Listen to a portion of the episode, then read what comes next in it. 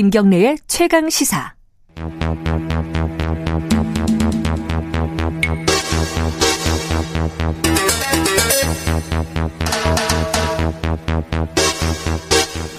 사건의 이면을 들여다보고 깊이 있게 파헤쳐보는 시간입니다. 추적 20분 오늘도 두 분 나와 계십니다. 박지훈 변호사님 안녕하세요. 예, 안녕하십니까. 박지훈입니다. 그리고 한겨레 신문 김한 기자님 안녕하세요. 네, 안녕하세요.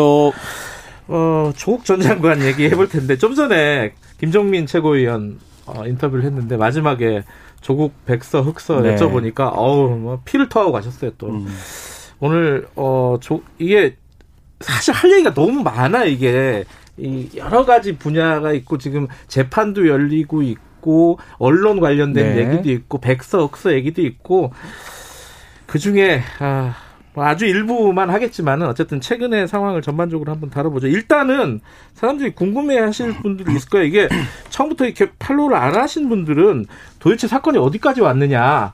지금 재판이 진행 중이죠. 그렇죠. 어디까지 간 거예요? 지금? 재판은 크게 조국 일과 관련해서 세 가지 재판을 생각하시면 될 것 같아요. 네. 지금 결론이 하나 났던 게 있어요. 조범동 씨 재판이죠. 아, 그 오촌 조카? 그렇죠. 예. 실형이 떨어져서 2심으로 지금 가 있는 상황이고 예. 그 중에 정경심 교수와 연관성이 있던 부분은 지금 사모펀드 관련된 부분은 일부 무죄가 됐습니다. 음. 정경심 교수 부분은 무, 어, 죄가 됐고 예, 본인 죄는 다 유죄가 나왔고요. 본인 건 유죄가 됐고요. 예, 예. 또 정경심 교수 재판은 상당히 오래 진행 중입니다. 예. 26 2차, 25차까지 재판이 진행이 됐어요. 예. 8월 31일까지. 그리고 9월 3일 날 재판이 예정돼 있는데 그 그날은 좀 의미가 있을 것 같습니다.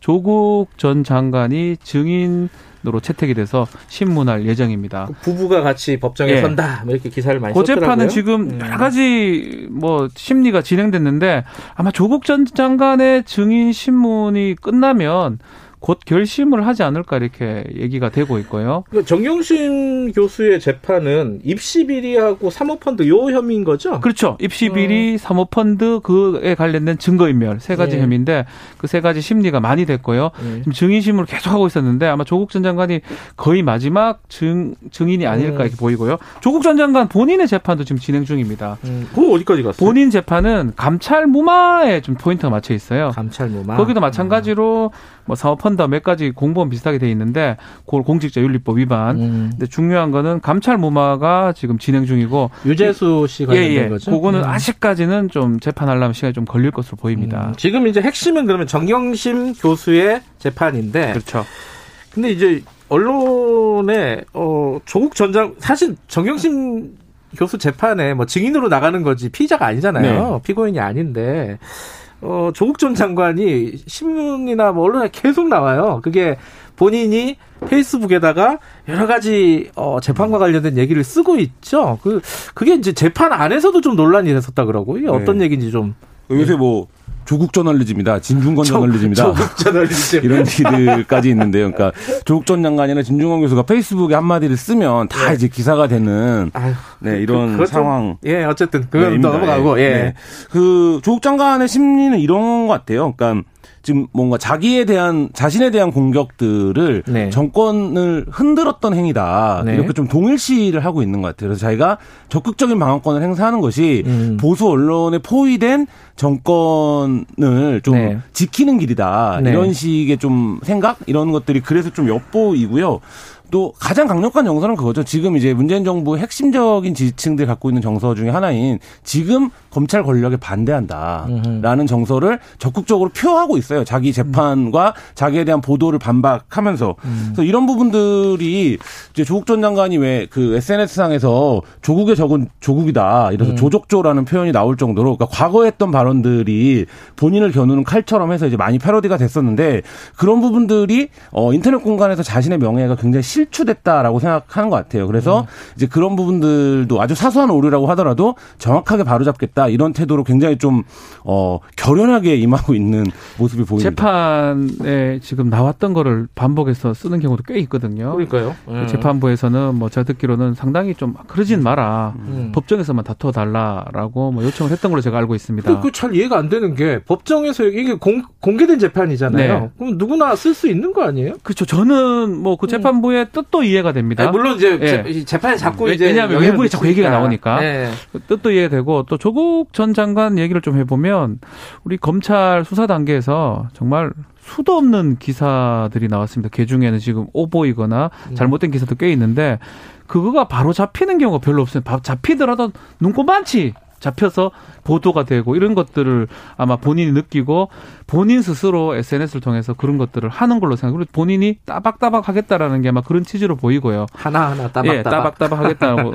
예. 그래서 이제 근데 그게 재판에 이제 도움이 될지는 그거는 뭐 모르겠습니다. 아. 재판부가 뭐 계속 얘기를 하는 걸 봤을 때는 그 부분을 뭐 그렇게 좋게 보지는 않는 것처럼 지금 보입니다. 검찰도 문제 제기를 하고 있는 거고. 그렇죠. 근데 벼- 변호인은 또 그런 얘기를 하더라고요. 아니 검찰에 유리한 기사들도 다 흘러나가서 그렇죠. 어, 재판 끝나자마자 다 보도되는데 뭐 조국 전 장관한테 유리한 것들이 나간다고 해서 뭐가 그- 또 그래서 문제냐. 음. 본인이 직접 하는 것 같아요. 지금 제가 기사들을 쭉 체크를 해보면 검찰 측 기사들은 꽤 많이 이제 포착이 되는데 변호인 신문을 했거나 뭐 검찰에서 반대 신문 했던 것들이 잘 포착, 포착이 안 됩니다. 그래서 음.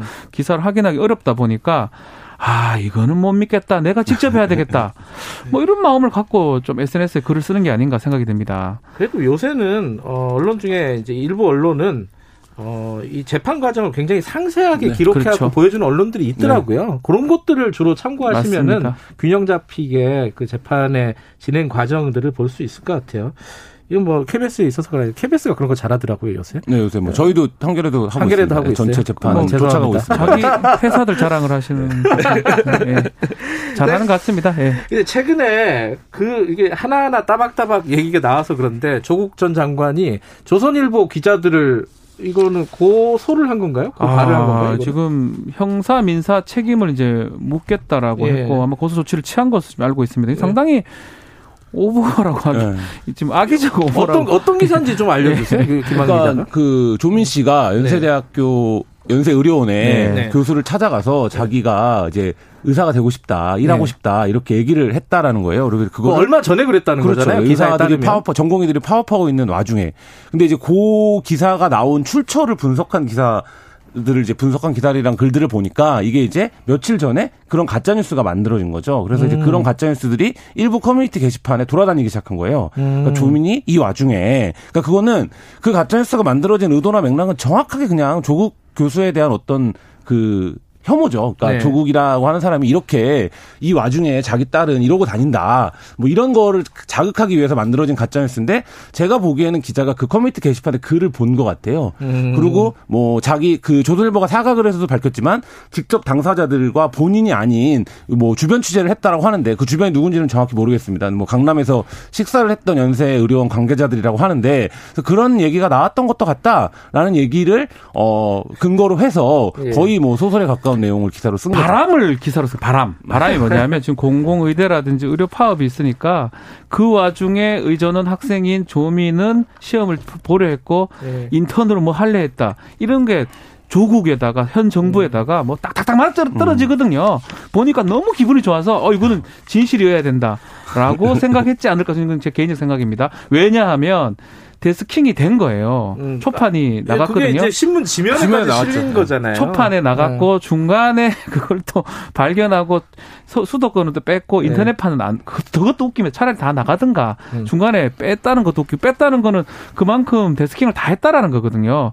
과연 이게 언론 이렇게 한 게 언론인지 소, 뭐 소설책 소설 쓰는 건지 참 심각한 상황이라고 생각이 어쨌든 듭니다. 조선일보는 그 기사에 대해서 어, 바로 잡습니다. 네. 해갖고 정정을 네. 했고 정정을 했으면 했지만 어, 조국 장, 전 장관은 어, 해당 기자와 데스크를 고소를 한 고소했습니다. 거죠. 예.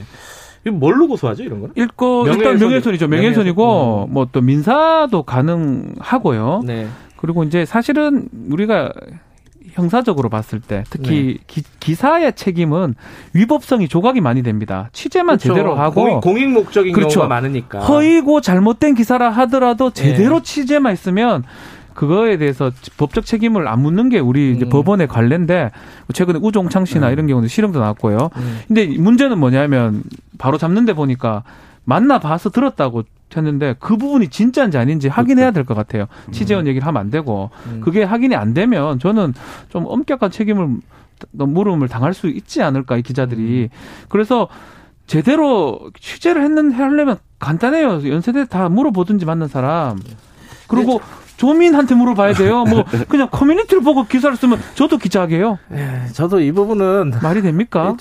좀왜 어떻게 이런 기사가 나왔는지 잘 모르겠어요. 그렇죠. 그 조민 씨나 그 교수한테 두 군데만 두 군데만 확인하면 예, 되는데. 바로 끝나는 끝나는 얘기인데. 거죠. 그리고 이게 이제 지면에 네. 기사가 잡힌다는 게 어떤 언론사에서 어떤 의미냐면 편집위원 자격이 있는 모든 사람들이 그 기사의 존재를 이미 알았다라는. 예. 거거든요. 근데 이제 사실 그 과정에서도 이게 걸러지지 않았다라는 거는 말씀하신 대로 좀뭐 바램이 투영된 지면이었다 이런 생각도 듭니다. 하- 하지만 어, 또 반대로 이 요새 저기 활동을 많이 하는 시민단체죠. 법세련, 법치주의 바로 세우기 행동연대. 아, 어렵네. 어쨌든 법세련에서 조국 장관 전 장관을 어, 명예훼손으로 또 고발을 했어요. 네. 이건 뭘 뭘로 고발한 거예요? 이거는? 이거 조국 장관이 그 페이스북에 사실이 아닌 글들을 게시- 써서 음. 윤석열 검찰총장과 기자들, 그러니까 조국 장관이 이제 실명으로 기자들을 지금 비판하고 있는 상황이거든요. 음, 예. 이들의 이제 명예를 훼손했다라는 이제 혐의인데요. 조민 씨 이 얘기랑 관련 없는 네, 얘기잖아요. 네, 그 그죠? 전부터요. 예. 네. 그러니까 조국 장관이 자기에 대한 오보를 계속 바로잡고 있어요. 그러니까 음. 이거 아까 따박따박이라는 표현도 쓰셨지만 이제 이미 흘러간 일이기 때문에 사실 네. 다시 거론하지 않아도 될 것 같은데 네. 그런 것들을 다 끄집어내서 이런 부분들은 사실관계가 이러하다. 이제 그게 앞서 말씀하신 것처럼 그 재판부가 네. 법정에서 다퉈달라라고 말했던 부분과도 이제 겹치거든요. 근데 이제 그런 부분들을 공개하는 것이 윤석열 검찰총장과 기자들의 명예를 훼손했다라는 건데 저는 뭐 사실 이제 법세련이 여러 가지 고소 고발 건들을 많이 진행을 하는데 네. 그러니까 이 부분이 그러니까 뭐 고발 꺼 되죠. 되는지 예. 쉽지 않은데요. 제가 네. 정확하게 어떤 고발을 했는지를 모르니까 말하기는 그렇지만 이 이런 단체 말고도 많은 고소 고발만 일삼는 단체들이 있어요. 음. 왜 일삼는다고 이렇게 표현하냐면 결과론적으로 무혐의가 되거나 음. 고소거리가 아닌 경우, 고발거리가 아닌 경우가 많기 때문에 제가 이런 말씀을 드리는 거고요. 이게 고발 고소를 좀 많이 반복한 이유가 무고죄에서 좀 자유롭기 때문에 그런 것 같아요. 음. 개인이 하면 무고의 위험이 있기 때문에 함부로 못 합니다. 음. 단체에서 하면 좀 기관에서 시민 단체니까 안 하는 것들을 그 음. 수사를 안 하는 것들을 좀 귀화로 해서 이렇게 반복을 하는 게 아닌가 생각이 네. 듭니다. 근데 이제 조국 전 장관이 썼던 글 중에 뭐 그런 거 있잖아요. 예를 들어 뭐 총선 전에 검찰이 대통령 탄핵에 뭐 아, 윗자락을 깔았다. 뭐 이런 식의 얘기니까 약간의 이제 해석이라고 할까? 그렇죠. 예, 음모론이라고 할까? 뭐 이런 건데 이제 그런 부분들이 좀 어, 그런 부분들이 포함되어 있거든요, 고발에. 그러니까, 조국 전 장관의 이제 페이스북 여러 가지 활동들을 양쪽에서 다 눈여겨보고 있고, 한쪽에서는 그렇죠. 이제 고소 고발하고, 한쪽에서는 지지하고, 이렇게 이런 상황이 돼버린 게 아닌가 네. 싶어요. 진영의 핵심이 된 것 같아요. 그러니까 예를 들면 조국이라는 인물을 중심으로 해서 음. 네. 조국을 수호하느냐, 조국을 반대하느냐, 조국을 지지하느냐, 조국을 비판하느냐를 놓고 음. 완전히 지금 SNS와 공론장이 나눠져 버린 이런 양상이 계속 되고 있는 것 같습니다. 조국 백서 흑서가 딱 그 양상이잖아요. 네, 그렇죠. 자, 저, 박지훈 변호사님은 조국 백서에 약간 관여가 돼 있, 아닙니다. 아닌가? 제가 동명이인인데요. 저, 저한테 묻는데 저는 모릅니다. 백석, 흑석고 뭐 주, 뭐 잘 모르는데 자꾸 저한테 물어보는데 전 전혀 모릅니다. 두 개 다 읽어보셨어요? 두 분 다? 저는 아직 시간이 조금. 네, 저도 있었는데. 읽어보지 못했어요. 아, 다들 아무도 안 읽는구나, 이거. 왜 이렇게 책은 많이 팔렸지? 저도, 어, 한번 사서 읽어보려고요. 어, 이게 좀 자세히 읽어봐야 될 것 같아요. 이게. 약간 보면 고통스럽기도 하고 이래서 네. 뭐 내용은 대부분 아는 내용일 것 같긴 한데 네. 똑같은 사안을 지금 다른 시각에서 지금 썼던 글들이니까 그러니까 얼마나 재밌겠어요. 알겠습니다. 이, 뭐, 조국 백서 흑서는, 어, 다음에 그럼 얘기를 하도록 하고요. 이 얘기 하나 좀 여쭤볼게요. 그, 지금 서울, 어, 이성윤 중앙, 중앙지검장한테 공판 팀장이, 그러니까 고형곤 부장검사죠. 공소 유지를 아홉 명이 하고 있었는데, 검사를. 세 명을 이제, 어, 다른 쪽으로 보냈다는 거예요, 이번 인사 때. 그리고 여섯 명을 좀 남겨다 달라. 이게 이제 기사가 많이 나왔어요. 이 얘기가 뭐냐면은, 어, 이, 이성윤 서울지검, 중앙지검장이 이 공판 유지에 그렇게 뭐랄까 적극적이지가 않다. 않다. 뭐 이런 뉘앙스잖아요. 이거 이- 어떻게 봐야 돼요? 이게 보도가 되는 게 좀 이상합니다. 음. 이게 자꾸 왜 보도가 이런 게 되는지 음.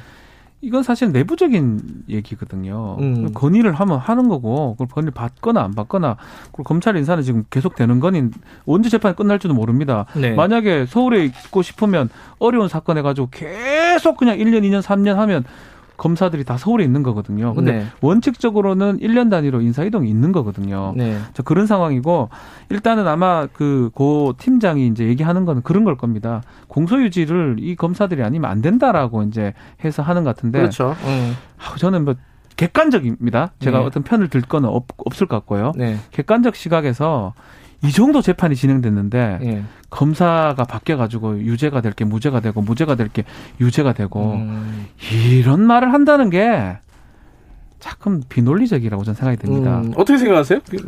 이게 보도가 되는 맥락 자체가 이번 음. 이제 중간 간부 인사들까지 포함해서 지난 이제 지검장이나 고검장 인사들 포함해서 네. 법무부와 검찰이 대립 양상이 있다라는 거를 그래서 그- 그 예, 얘기죠. 양쪽 네. 진영의 어떤 이, 자그마한 이슈라도 있으면 플레이가 서로 나, 나오는 거예요. 그러니까 예를 들면 이번 인사를 앞두고도 인사를 하기 전부터 과연 인사를 하면 몇 명이나 그만둘 거냐 기사가 먼저 나오기 시작했거든요. 그러니까 그건 뭐냐면 이 인사를 극단적으로 바라보는 네. 어떤 시각들이 있는 거고 이성윤 서울지검장과 윤석열 검찰총장이 대립구도에 있다라는 거는 뭐 지금 공공원이 다 알려져 있는 사실이기 때문에 그 부분에서 마찬가지로 이성윤 지검장이 이 권력 핵심에 대한 수사를 좀 방기하려고 한다 이런 이제 인상을 계속 씌우는 거죠. 음, 알겠습니다. 이 오늘 조국 흑서 백서 얘기는 어.